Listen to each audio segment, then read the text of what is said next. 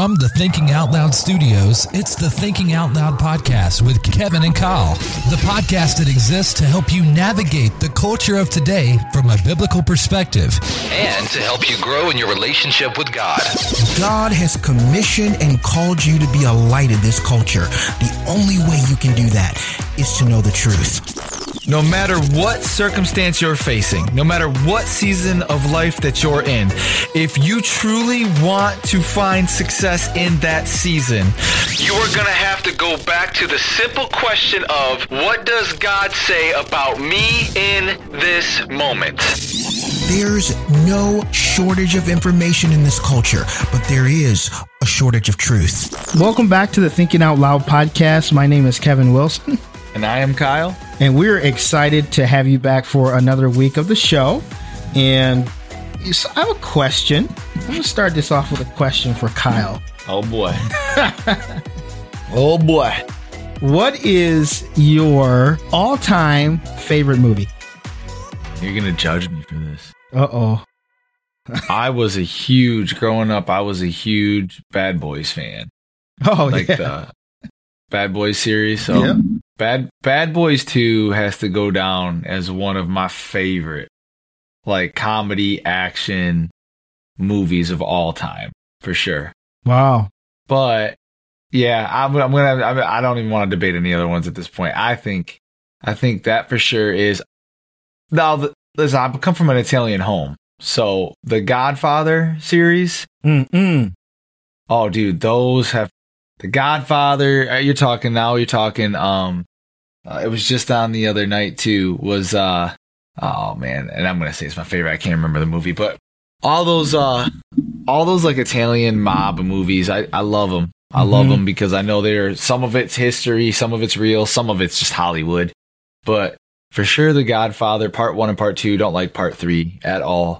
And uh now the other movies, uh, it'd come to my mind. But there's another Italian movie that I absolutely loved. Outside of that, I'm an action comedy guy all the way. So Bad Boys 2 was a mixture of that.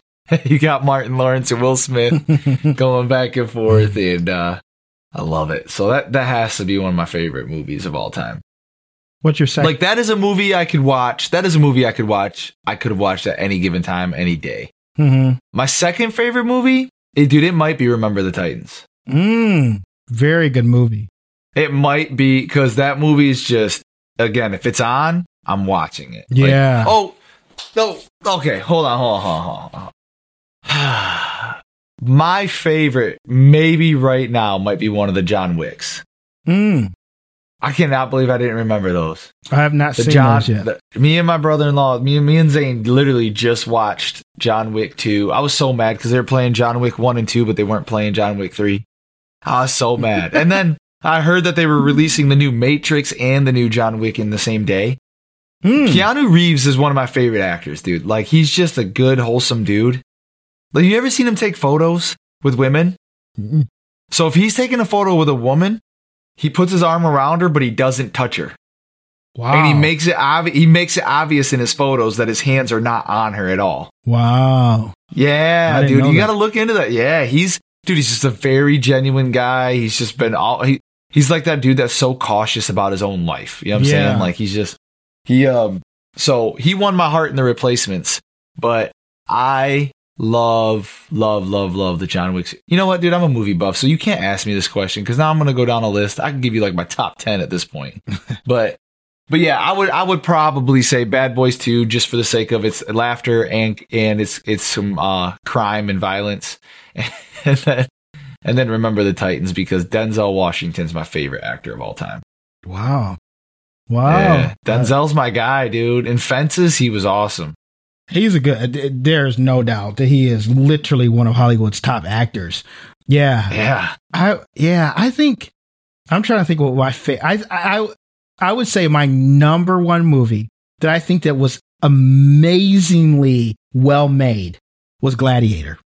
Ooh, with Russell Crowe. Yes, man. Russell Crowe is dude. That dude. he's the man. He is an amazing actor. Like I put him up he's in a with- new Netflix movie. I you know what? I just recently saw that. And I, I didn't Did see you the watch movie. that movie? No, I didn't see the Brooke movie, I but I, watched it. Dude, he's just he's just an intense creature. I dude, I heard like every like you're on the edge of your seat. That whole movie is what I heard. Yeah. Like It's good. It's good. He's a good he's a good actor. yeah, like I I put Tom Hanks up. I mean, Tom Hanks is like one of the all time. Uh oh, dude. I have my personal uh, he uh, I like dude Tom Hanks is a great actor, but as a person, I'm not even I just Ah, see, I don't know much. I don't know. he spoiled it for me just with some of his Oh, dances. oh. But yes, he's a very good actor. I won't take that away from him. yeah, yeah. No, Gladiator's got to be like one of my all time favorite movies. You know who I'm a little frustrated about? Hmm. Leonardo DiCaprio, dude. I just feel like his his career took off and then plateaued so fast. Mm. Like I don't know if that was his choice or what, but he's one of the most talented actors you'll ever see, Hmm. probably ever. Hmm. And I just feel like there was so much more potential for his career, and I haven't seen much of anything else with him. Maybe he made his money and he was just like, eh. Who does the Who does the Bourne movies? Like- oh, that's um That's a Jason different- Bourne. That that's Matt Damon. Matt, yeah, but Matt those two, Damon, yeah, they're in a couple movies together. You get them two mixed up. yeah, yeah, yeah, yeah, yeah. yeah. Matt No. Damon, Matt Damon's the man too, dude. Yeah. yeah, I don't know. Well, oh man, that's awesome. Yeah, that's You cool. just took you, you asked me the wrong question. I'm a movie buff, man. I just Yeah, see, I like I'm not as big on movies as I am like documentaries. I'd much rather sit down and watch a documentary.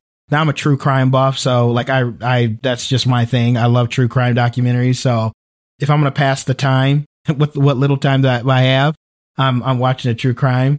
Not usually a movie, but I make sure I try to save my times for really good movies. Like I can't think of a worse waste of time than for me to sit for two hours on an awful movie. Like like Lord of the Rings series are great. Like I, I love Lord of the Rings.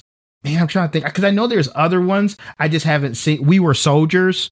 Oh my goodness, great movie. that was good.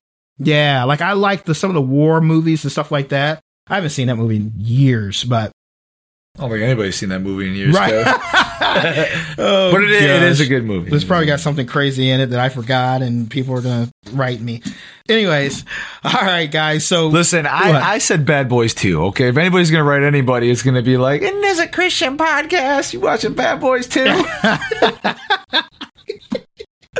Oh man. Well, all right. Well, let's talk about something much more serious than movie stars and movies. So, we're going to talk today about the death penalty, uh, capital punishment, whatever you want to call it. Oh boy, this is something that I have struggled with.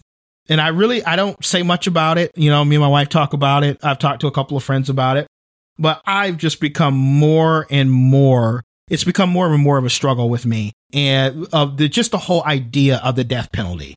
Like I just at first I thought it was an emotional thing and I'm realizing that it's more than emotions. I think it's becoming more of a belief for me. I just struggle with it. I, I do.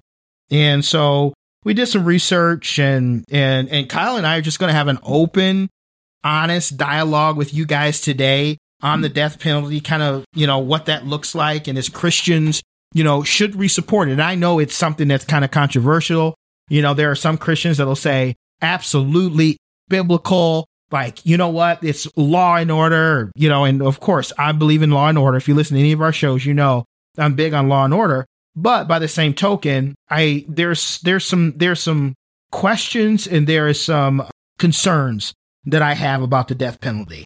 Yeah, and I'm in the I'm in the same boat, right? Like I I know what the Old Testament says about capital punishment, and I know how the New Testament we're going to read into it, but doesn't specifically say anything about the about capital punishment. I know what I believe, but in my heart, I also know how I feel, and mm. those two, like knowing what you believe, but feeling something in your heart, those are very two raw emotions that are hard to juggle, especially when somebody else, no matter what they've done, when someone else's lives are in those decisions, you know, they're weighed in the balance of those decisions. So I'm excited to go through this today, just reading over our research and things like that, realizing, hmm, maybe I maybe I'm not on more, more than one side or the other than I thought I was. You know what I'm saying? Mm-hmm. And I love topics like this because these are topics where we get to learn too. You Yep. know, we're talking through just our you know, our confusion and our questions over it all and you leave the process of the podcast, you know, better because of it. Yeah. You know. Yeah, So- a- absolutely. So you're going to hear us in, in real time wrestle with our thoughts over this. And, you know, if you're listening, I, I mean, I'm sure you're probably on one side or the other. Um, but I would, I would just ask you just to consider and, and um, you look, I look at both sides, both sides here. I, I think both sides have some valid points, right? Yeah. But as a Christian, how should I look at this? How, sh- you know, what should I think about it? So, there's just a couple statistics I want to give you guys. Uh, the Washington Post, there was an article in the Washington Post, and it was a new study that found that 54% of the defendants are victimized by official misconduct. Okay, so 54% of defendants are victimized by official misconduct, with police involved in 34% of cases prosecutors in 30% in some cases involves both police and prosecutors. So these these are instances where somebody was convicted and you know they were they were victimized by whoever that was handling their case. They had there was misconduct there. They they Yeah. they didn't handle the evidence right. They lied. They whatever the case may be right the National Registry of Exonerations reviewed 2,400 exonerations, nearly 80% of which were violent felonies. Of the 2,400, 93 innocent defendants were sentenced to death. 93. And later cleared before they were executed. Like, I can only imagine or think how many were already executed that they didn't Oh. Oh, absolutely. You know. The study also found that police and prosecutors are rarely disciplined for actions that that lead to a wrongful conviction. Researchers also found that 4% of prosecutors involved in those convictions were disciplined but the penalties were comparatively mild and only 3 were disbarred. The study cites five types of misconduct that lead to wrongful convictions such as witness tampering misconduct in interrogations, fabricating evidence, concealing exculpatory evidence, and misconduct at trial. Yeah. And I mean, we see this. I mean, it, you know, if you, if, you know, some of the TV shows, we were talking a little bit before we got on the air, and we were talking about, I was asking Kyle, had he seen some of these documentaries? Because again, I'm a big documentary guy. And there's, you know, stuff on there like The Staircase on Netflix or Making a Murderer, The Innocent Files, just different, different true crime stories. And just watching the mishandling, like the clear mishandling of cases from prosecutors, from police officers, people tampering with evidence, people not collecting evidence like immediately, not securing the scene when a crime happens. And then Right. a ton of people, you know, I think about the JonBenét Ramsey case. I mean, if you read the book on John, the JonBenét Ramsey case, I mean, it just, it, it will make you angry how many times the police failed in their duty. Like there Right. was tons of people in that house before they they secured that house for evidence. Like and so obviously all the evidence is going to be tampered with and, and all of that. And so these are some of the things that you know I've looked at and I've just struggled through, honestly. The, and just so you know, so we were, it's kind of cool because Kevin and I do our research and we ended up doing our research for this and finding out that we actually uh, gathered some of the same resource, majority of the same resources, but since 1989, and this is, this is something I found from Prison Fellowship. Since 1989, the United States has used DNA testing to exonerate 225 people Mm. after they have spent years in captivity. At least 125 people have been exonerated from death row. So in the last 21 years, 22 years, 225 people, but 123 of them were going to be wrongfully put to death. So, like I said, in my heart, I don't know that it's not so much that, you know, as we've gone through these resources, it's not so much that I don't believe that we should have capital punishment. It's so much so that I just don't know that we could be trusted with capital punishment. Mm-hmm. You know what I'm saying? Like yeah. that that's where that's where I'm wrestling with is like, well, listen, one, I'm not God, so part of me is just like, I don't know that I could just say, yeah, he deserves to, or she deserves to die, you know, one way or the other. But two, if we are going to make those decisions, how many times have we been wrong before 1989? So it's just, it's it's a debate to have. Yeah, it's a, it's just tough. Like I, you know, it, it's just tough. So let's look at what the Bible actually says about capital punishment. So, you know, does Scripture mandate capital punishment? I mean, like, is this a is this a thing where Scripture mandates it? I would say let's look at Genesis nine and six, and it says, uh, "Whoever sheds the blood of man, by man shall his blood be shed." For in the image of God has God created or has God made man. And so, and when you look at that scripture, I mean, the Bible is clearly saying, whoever sheds the blood of man by man shall his blood be shed. Now, this is Old Testament. This is what, what happened in that day. If you look at the context of that day, there were a lot of things that you could actually be stoned or killed for. You know, the law, if you look at the law, the law was given to Moses on, on Mount Sinai it ordained execution for a, a, lot of different offenses. One of them was murder, but not in accidental killings. So, uh, striking or cursing a parent was one, kidnapping, adultery, incest, bestiality, sodomy, rape, rape of a, a, a betrothed virgin, witchcraft, breaking the Sabbath, blasphemy, sacrificing to false gods, oppressing the weak, and then some other transgressions. I mean, you can see all that stuff in Exodus 21, 22, 35, Leviticus 20 and 24, and then Deuteronomy 21 through 24. So like, there's a lot of scripture there that on the surface, it, it seems as though the Bible does, it speaks of it. um, it definitely says that it, it happened. And it doesn't look like it's something that's against what God is saying. You know, it's not like God is saying, Hey, you shouldn't do this. This was something that Moses used, right? Under the law.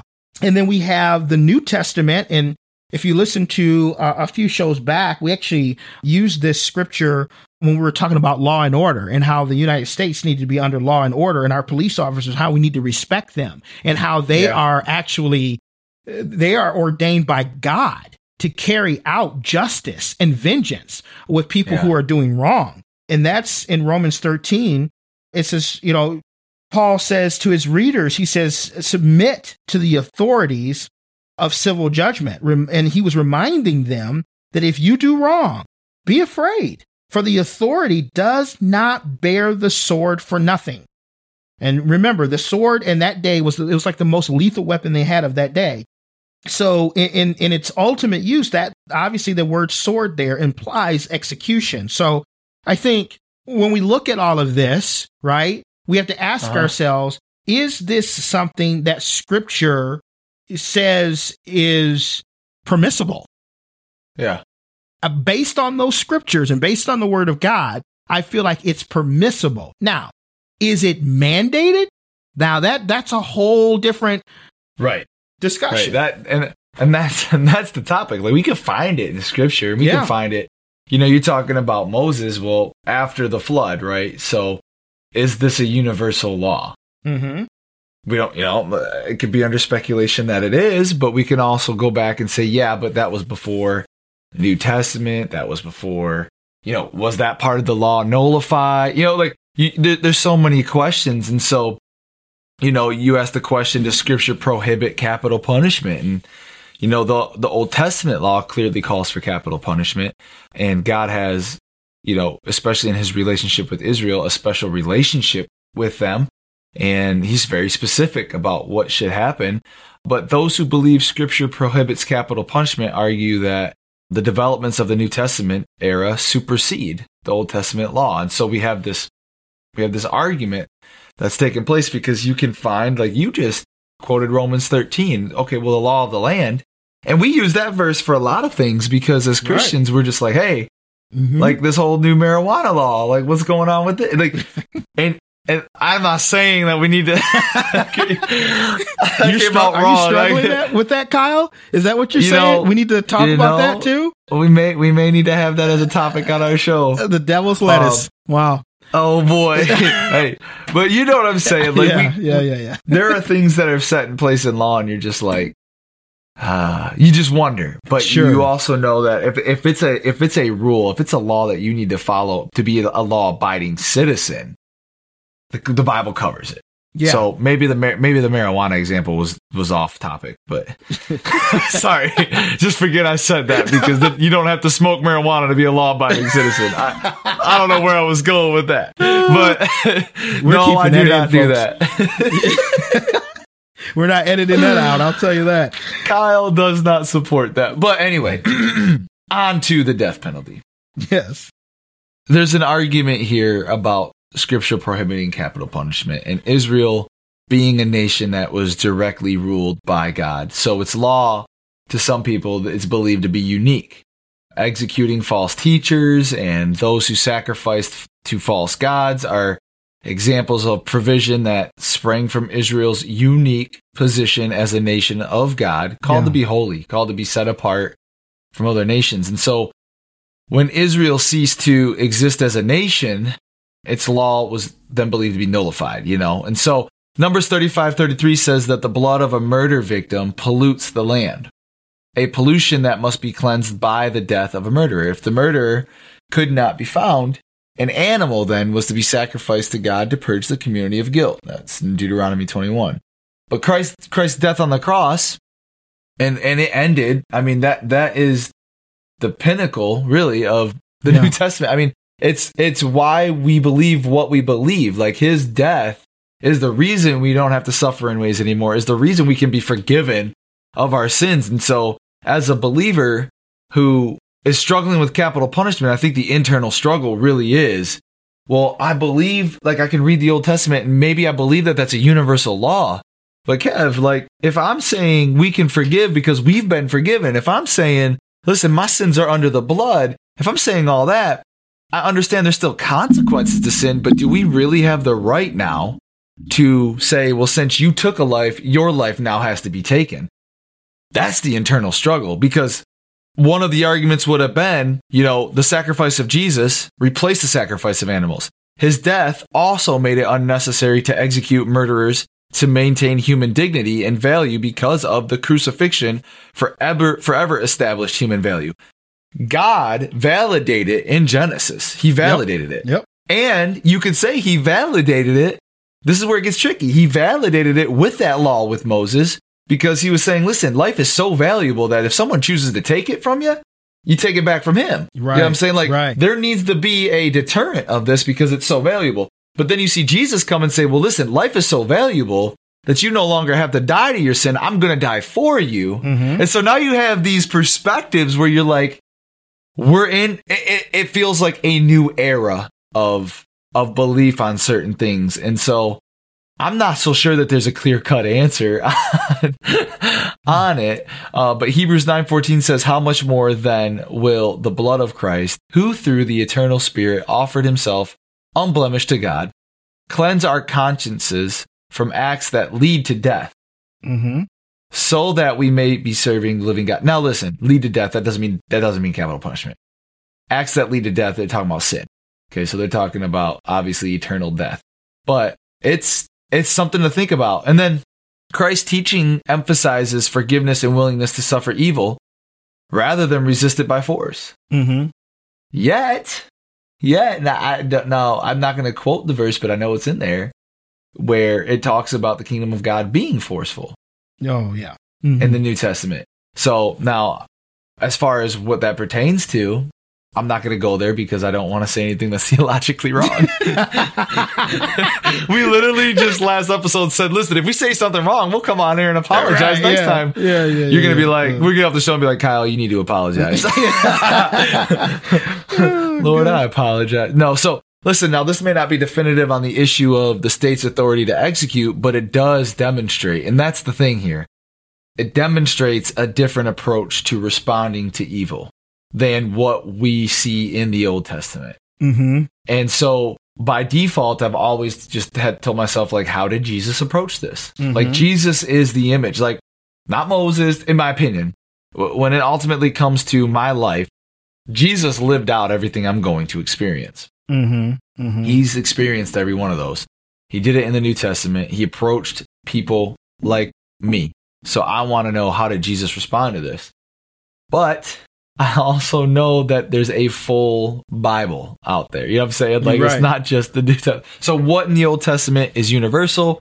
What in the New Testament reestablishes the Old Testament or nullifies? You know what I'm saying? And so we have that argument here. And that's something that, you know, as we were doing this resource that I think both Kevin and I we were we were struggling with because we can point out parts of the scripture that do talk about it in both ways. Yeah, yeah, absolutely. And I, I just think I so I look at some parts of capital punishment and you see examples of capital criminals like Cain, Moses, David that were not, you know, killed for their capital crimes. David could have been killed like two or three times over Right. for what he did. Right. Like right. he w- he was an adulterer and he murdered somebody. Like, but but then you see what happened to his baby. right. And you know what I'm saying? And so you're just like you're like, listen, you know, God's the same today as he was yesterday, as he will be forever. But there was a different law, there was a different time, there was a di- like there's reasons for everything. And so now we're just trying to wrap our mind around the reasons for for not having capital punishment. Yeah, I you know, Kyle, it, it's crazy because I really think that when Jesus died for our sins, and you and you were just you just hit on that, you know, it kind of stopped the blood for blood thing, right? It was it's how it, it's how it feels for sure. you know, because it was like, well, you, you you know, if you if this person's blood is shed, yours have to be shed because you took that person's blood, or you, you know, you took that person's blood, you killed that person, right? you, Dra- you Dracula all of a sudden? Stop. Um, but you know, uh, but then you look at, you know, so you look at it and you say, you know, Jesus' blood was enough to cover, you know, there's forgiveness there. Then you look at that scripture in Romans and you say, and I'm sure there's Bible scholars that may be listening to this going, guys, I can sew this right up for you. Uh, here's my book. Uh, it'll tell you everything. Here's the thing. And that's why you don't have a podcast and we do. Stop. I'm just kidding. Stop. Oh my God. He did not mean to Listen, say that, people. Whoa. No, that just triggered a response because I've been, as a pastor, I've been pulled in the, I've been pulled in the office by scholars and been like, here's why you're not respecting the Sabbath, and here's why this church is preaching heresy. So listen, if you're a scholar out there, that wasn't a dig at you. If you were that person that pulled me in the office, though, on site, that's a dig eh? you. Oh man. Yeah, and I think what we're saying is, you know, it's not that I think that God doesn't mandate it. So let, let, let let's clear it up a little bit, okay? Because I want to make sure that people understand. We're not saying that it's not that it's not in in principle in scripture, we see that people were executed for all different types of things. So we're not saying that the Bible doesn't say that it can happen and the Bible doesn't permit it.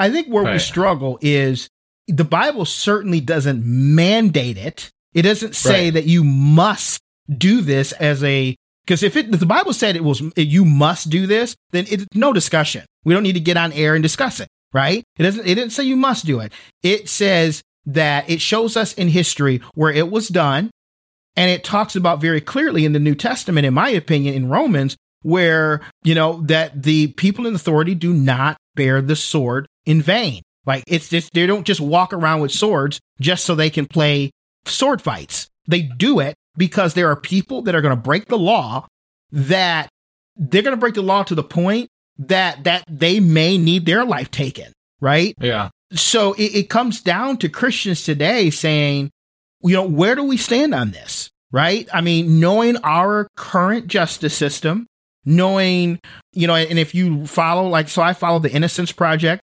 which is a uh, organization that their whole thing is just a team of lawyers and researchers, paralegals that do everything that they can to go back and look at evidences of you know DNA evidence, all kinds of stuff of cases where people say, "Hey, I didn't do it."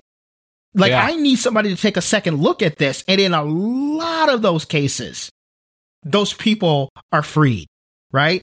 And so this Yeah. this brings me to a point to say, as a Christian, do I really want to support? But so in Michigan, we don't have the death penalty, right? But there are some states, like Texas, I think is one that has it. Some of these other, maybe more southern states have it.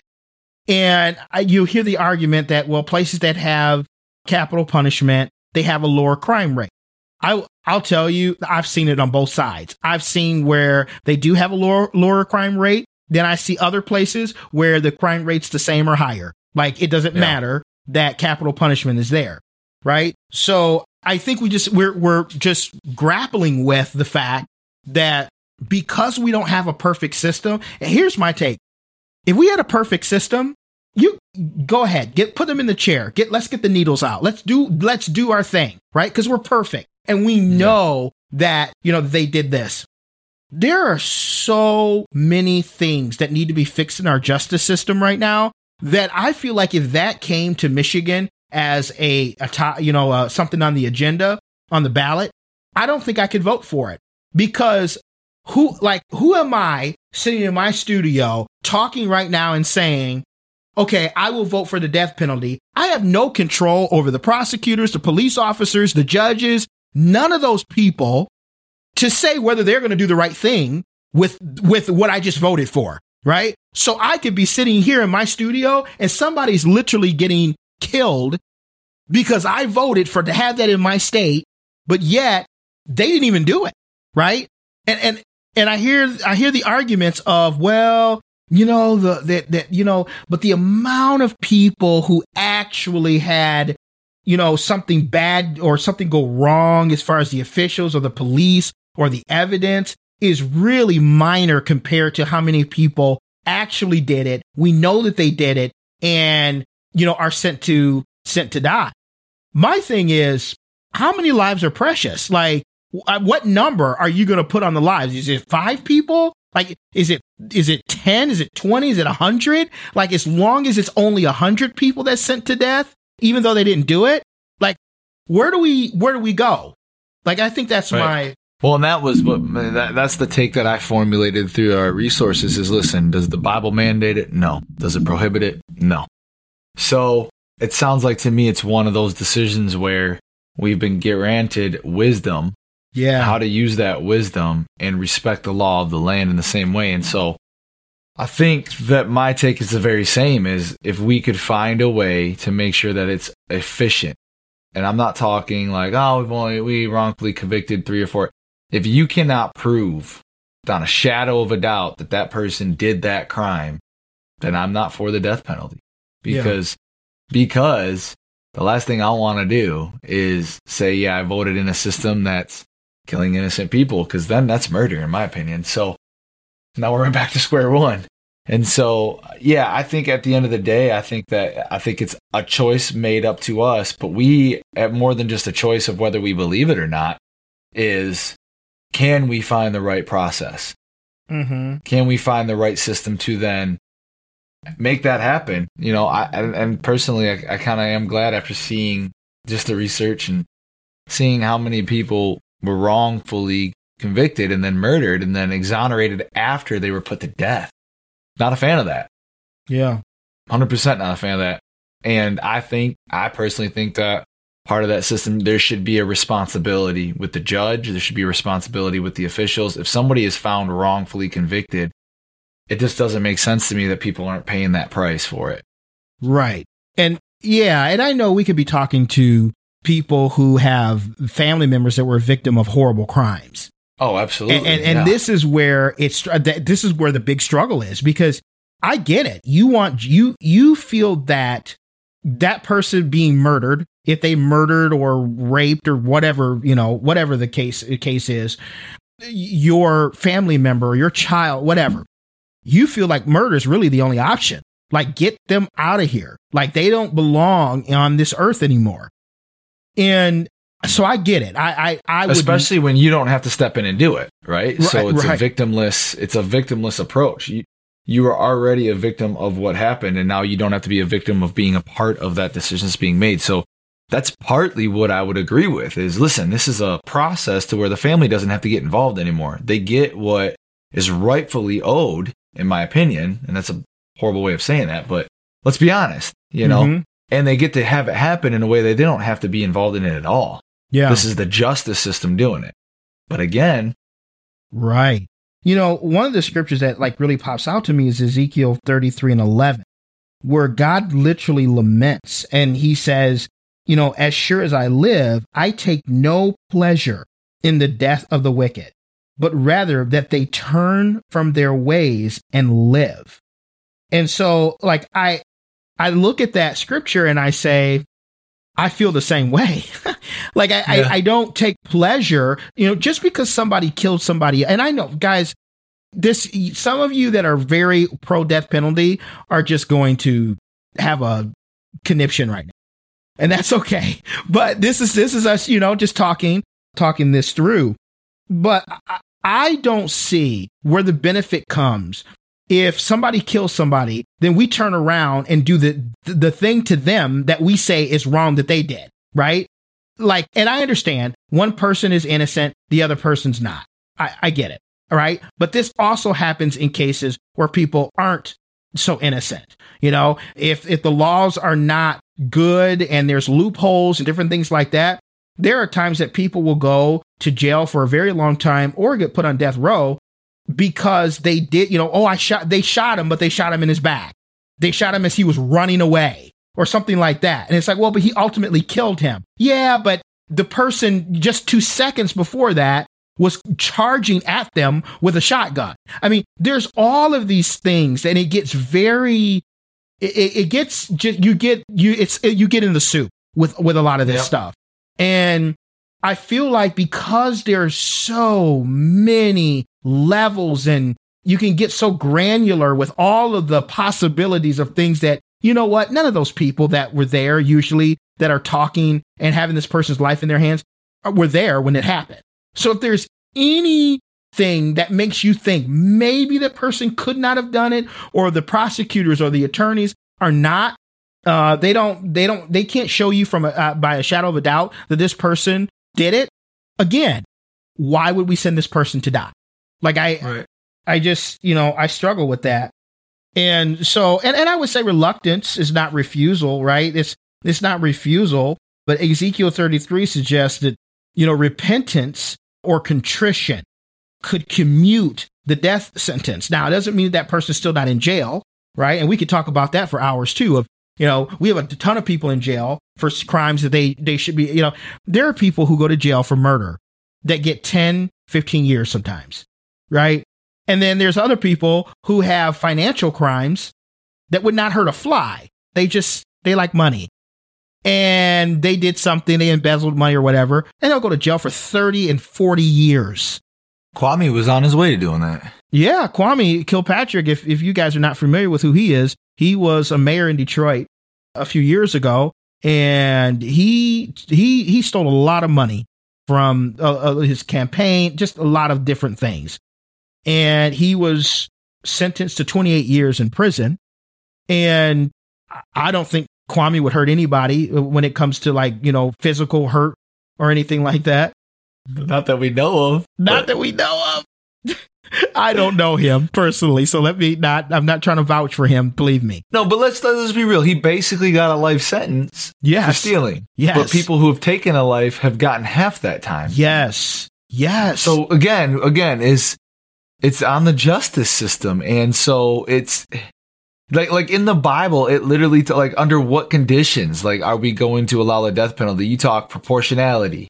That doesn't seem proportionate to me. No. That just that doesn't that to me it doesn't certainty of guilt. Do we have a certainty of guilt in our justice system? No. So biblically, if we're going to go off the Bible and there's verses in Exodus, there's verses in Numbers and Deuteronomy, I mean, we could give them to you where it talks about proportionality, it talks about certainty of guilt. Well, so far, the top two that we just talked about, you can't even verify any of those in our justice system. The intent, well, yeah, the intent for capital punishment is the fact that we are trying to not allow murderers to walk around freely on the earth. Due process. I can't say that there's always a fair due process. I think trials have been, since I've been born, have been swayed by political agendas oh, 100 percent. And and we we've seen them in this past year where some of them did seem like they were politically pushed. And it just is what it is. And it's sad to say that because lives were taken. Yes. And the truth needs to come out, regardless of what the agenda was. Lives were lost. They're valuable lives. Yep. And then the reluctance to execute. There are a lot of bloodthirsty people. Yeah. Which is why I'm not mad that Michigan doesn't have the capital punishment because I do again think politically we could just see it happen. And and, and I think basically what reluctance to execute nowadays would be is there a discrimination towards a certain race when it comes to the death penalty? Yeah. When it comes to the justice system. I mean, we, we can be real frank with it, and there is. There's a huge disparity in numbers versus cultural backgrounds, race, and ethnicity. And so, again, most of what the Bible talks about when it comes to capital punishment, I could stand on air right now and say our justice system does not line up with. Right. And I think, yes, I, I agree with that 100%. And I think what you need to remember, especially people who are pro death penalty, you have to remember we're not saying that it's not biblical, that it's Oh. not in the Bible. Yeah. Like we're, that's I'm- not what we're saying. Yeah. I'm just saying I struggle with imperfect system Yes. exacting what I would say is perfect justice or or you know you ending someone's life. Like that Yeah. is the ultimate thing that you can do on this side of, of, of heaven is take somebody's life. So i mean how can we say we have the authority and we can do that when our system is broken? Like i i it, i struggle I could I just couldn't imagine going through a trial knowing there's nothing I could do to prove my innocence, but knowing that I was not involved in that crime. and that actually happens to That- people that's- that's that scares me. wild yes That scares me to think like at any given day, law enforcement can barge into my home, take me away because they have convicted me of a crime or they're on their way to that I have no no knowledge of. yeah You know what I'm saying? And and it's just it's sickening to think about. So again, no, we're not saying we're pro or we're against. We're not saying that again on our show. We're, not going to say one way or the other what you should believe. We're going to give you both sides and then let you make your stance. This, however, we view it. The Bible doesn't mandate it, but it also doesn't prohibit it. So now we just have a choice to make as individuals. yeah And I, what we're saying is, is based off of our justice system, can we, with a clear conscience, say, "Hey, this is this is being done right"? Yeah, yeah, hundred percent. So there's there's a question that I get a lot, and I was actually just talking to a, a good friend of mine, and they were they were asking this question as well. So a lot of people bring up the argument of, you know, what do we say to people who say that we should be pro life from womb to tomb, right? So we we as Christians say we value life. We do not believe in abortion at any stage. We believe that all people are made in the image of God and that we should always protect life, period. End of story. Like, even if it was somebody, you know, we've had things down through the years where people were at a vegetative state and it's come literally been a news event of, you know, do we take this person off of life support? And, you know, some Christians would say, you, know, absolutely keep them on. Every life is precious. They can have a, another chance or whatever the case may be. And other people are saying, don't let people suffer. You know, you got the Jack Kevorkians of the world who takes people's lives or took people's lives because he didn't want them, in his weird mind, to suffer, right? He just said, hey, if you're at the end of life, we're going to do assisted suicide, all these kind of things, right? And I feel like we go down these very slippery roads when we start when when we start taking life for granted. Like and and I don't think we should ever do that. But so some people would say to us as Christians, so if you're so pro life, then why do you support the death penalty? Because that doesn't make sense. Like you care about it when it's my baby, but at the but if somebody commits a crime, you're ready to just you know off with their head kind of kind of deal. Not ready to off with their head. It's when you move beyond a, an act of innocence. There are consequences. Life is going to cause you to make decisions, and those decisions are going to either result in good consequences or bad consequences. And the Bible just backed it up. Good consequences need to be proportionate to the action. Bad consequences need to be proportionate to the action. And so if the law of the land, again, the Bible doesn't it doesn't prohibit it, nor does Right. it mandate it. So if the law of the land tells us, hey, if you commit this crime, you are going to receive the death penalty, the law abiding citizen would think, okay, that's logical. That is a consequence to that person's action. In the baby argument, the baby, there is no action. Right. The, the baby's a victim. Right. We're not They're talking innocent. about we're yeah, we're not talking about victims. We're talking about people who turned other people into victims. That's Okay? right. That's, That's what we're doing. And so that argument to me is an irresponsible argument to even have. Hey, listen, I'll tell you right now, I was just I was just listening to extremely popular Christian podcasts. I mean, I'm talking about 300,000 people listening a week Mhm. podcast where the hosts were talking uh, we they were talking about this and you know it's usually about four hosts and they were just saying that they don't agree they they've never understood why a person who is pro life would be for the death penalty. And to me, I'm just like you, Kyle. It's very simple. Like you've got at, at the beginning of life, you've got somebody taking an innocent life. And, but if somebody commits a crime, this is an innocent person who's been killed by them. And so the state is taking the life of a guilty person, not an innocent person. Now, and, and I know, it- I know, I want to say this real quick, is I know that that means that there are going to be times that it's the person's not actually guilty. And that's why we're having this whole conversation. But I don't think you can use that argument because it doesn't make any sense. No, I, I understand why they're making the argument. So I understand the heart in the argument, right? But Oh, the I argument understand. Yeah. itself is the argument itself is off touch. Like It they're is. out of touch. I mean that and that's in my opinion, it's just bad. Like it's a very bad perspective. Mhm. And i in my opinion, the person committing the crime understands. They are basically negating their chance at life when they commit that crime. They know if they get caught, that's the end of the road for them. They Right. know that. Yes. Now, some of them that don't, that are mentally unstable, that is why our justice system has a health check like that. And some of them do go to insane asylums because they they understand maybe the person didn't fully understand because of their mental state. That's a whole nother topic for a whole nother day. But what I'm saying is exactly what I just said, exactly what you said. We don't have to keep repeating it because I'm gonna get mad at their their their debate. But the pro- the problem the problem is is that we're talking about an innocent life versus somebody who who was preying on other people. That there's just two different two different topics. Yeah, that, and it just surprised me. I, and I know that there are some some Christians who believe that. They say, "Well, if you're pro life, you got to be pro life forever," you know, which y- we are. Eh, you know, and I think that that Let me let me ask you this and see if I'm on a line for this. They commit murder, you put them in, in prison for life anyway, so you strip away their rights and you strip away their identity and everything else. Is that pro life? I mean, let- let's get into the deep context of things. So what? Now you're gonna right, That- okay, so you, no, they're behind walls for the rest of their life.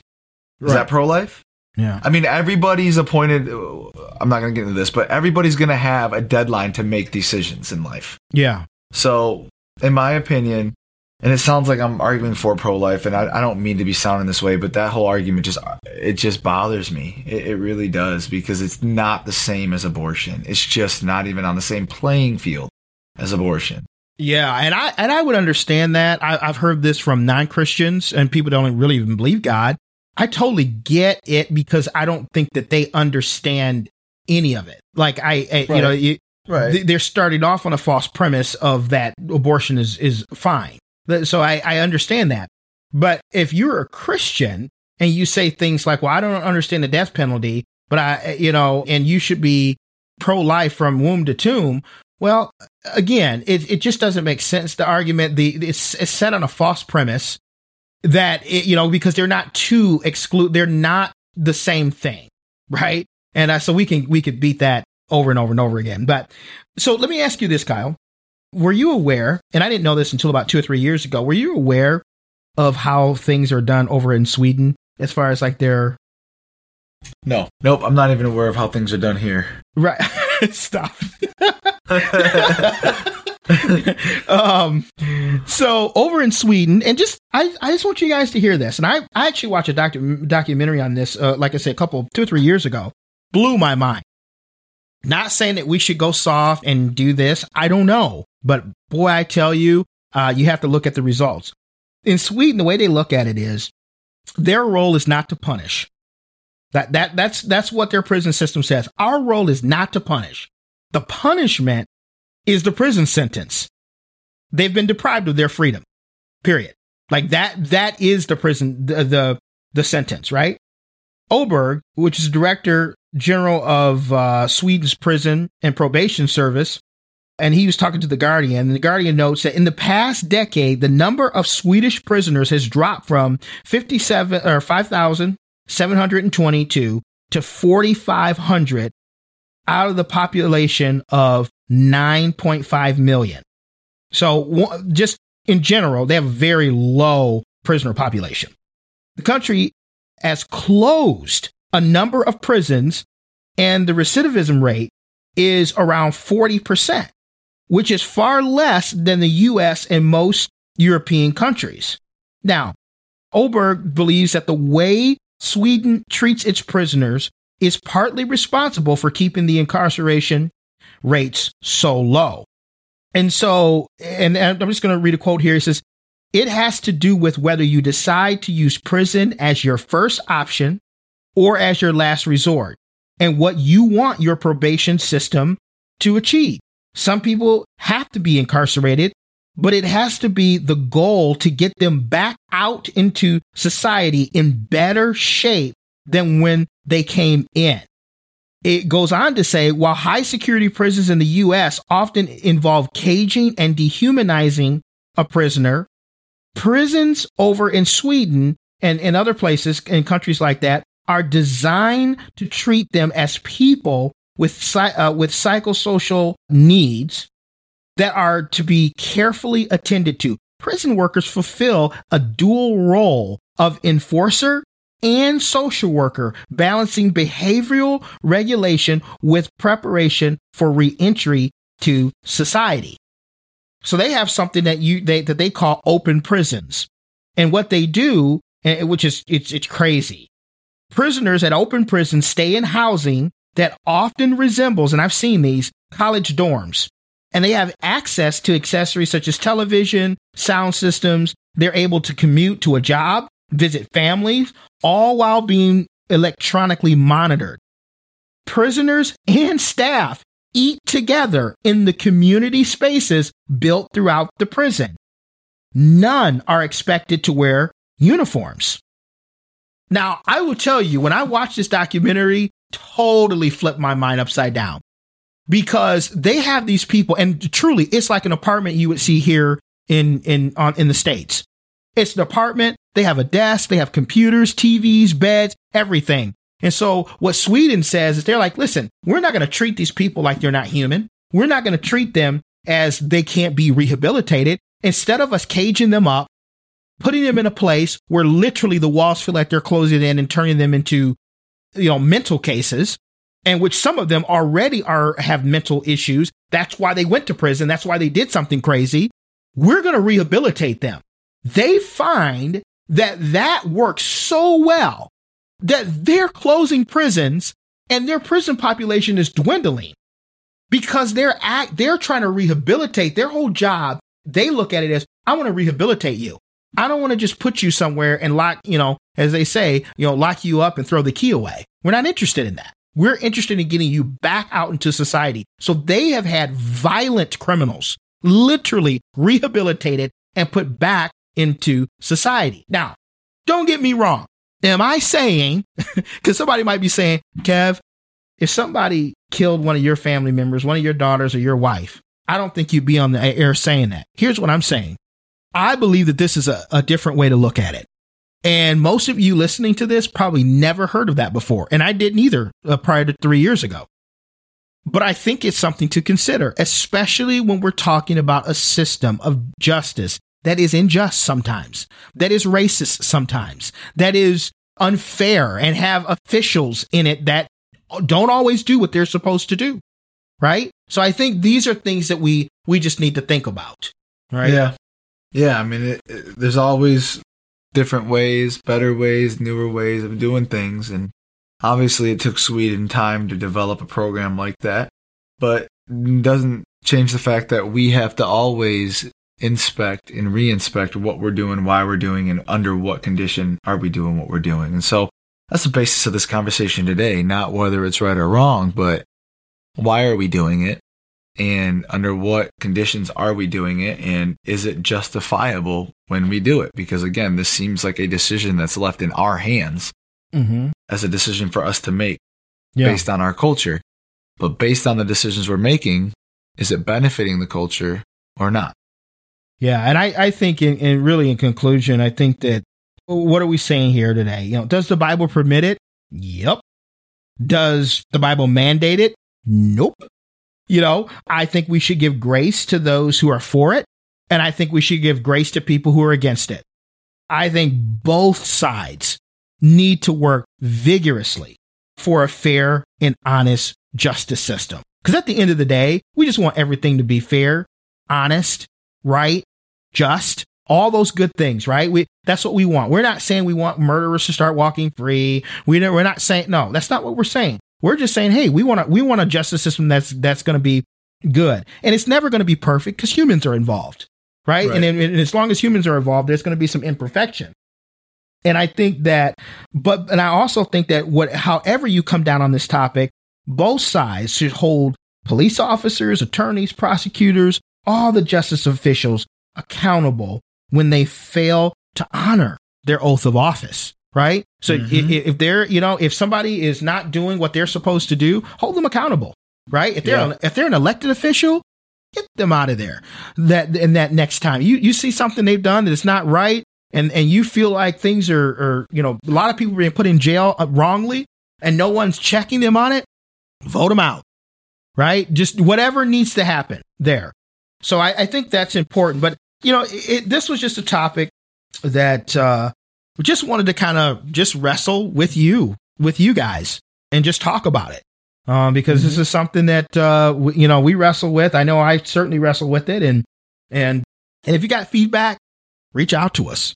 Uh, you might Yep. say, "Hey, Kevin, read this article. This is a great comprehensive article, or this book, or whatever." Be more than happy to read it and, and, and give you some feedback on what I read. So, Yeah. um, Yeah, absolutely. You can personal message us on Facebook, Instagram. You can get us on Twitter as well. Thinking Out Loud Podcast. If you're going on Instagram, thinking underscore out loud, and you'll find us there. But reach out to us. We're always up for more information and even a better perspective than we feel like we've gathered. So we are constantly going to be learning. That's the good thing about our life is we constantly learn. And so hopefully you guys enjoyed this today. And if you have, please go on to the podcast. If you specifically listen to Apple Podcasts, go on there, scroll down, even in, in now as you're listening, and go ahead and rate us. Give Yeah. us a five star if you really liked it. yeah, that's right. But rate, don't just rate, review it. It it definitely helps us with our goal of getting, you know, our message out there on the Christian perspective of the worldview and, and the way the world spins round and round on a daily basis. Yeah, and and also if you haven't liked us on Facebook and you listen to the show, like us on Facebook. We got close to a thousand people following us there. So you know, like us on Facebook, interact with us. We got a podcast fan page, so we have Thinking Out Loud podcast fans. So you know, go, go in there and and and interact with us, and you know, hopefully we will get a Facebook Live up. I know we haven't done that in a while but we'll we'll do something with that or Instagram soon. And by the time this airs, we may have done one already. But uh, I, I, that's that's on our minds. But definitely, we thank you so much, and I, I just want you to know that we take every listener, all of you guys who listen every week. I really want you to know personally that we really appreciate it because we do this stuff for you guys. Like we're not, Yeah. we're not here for ourselves. Like we are here to get the best content for you, so they can help you navigate the culture from a biblical perspective. And so, if there's something that you even want us to bring up, a topic, message us. You know, and, and we'll we'll you know we'll do everything we can to get that on the air. So God bless you guys. Have a great week.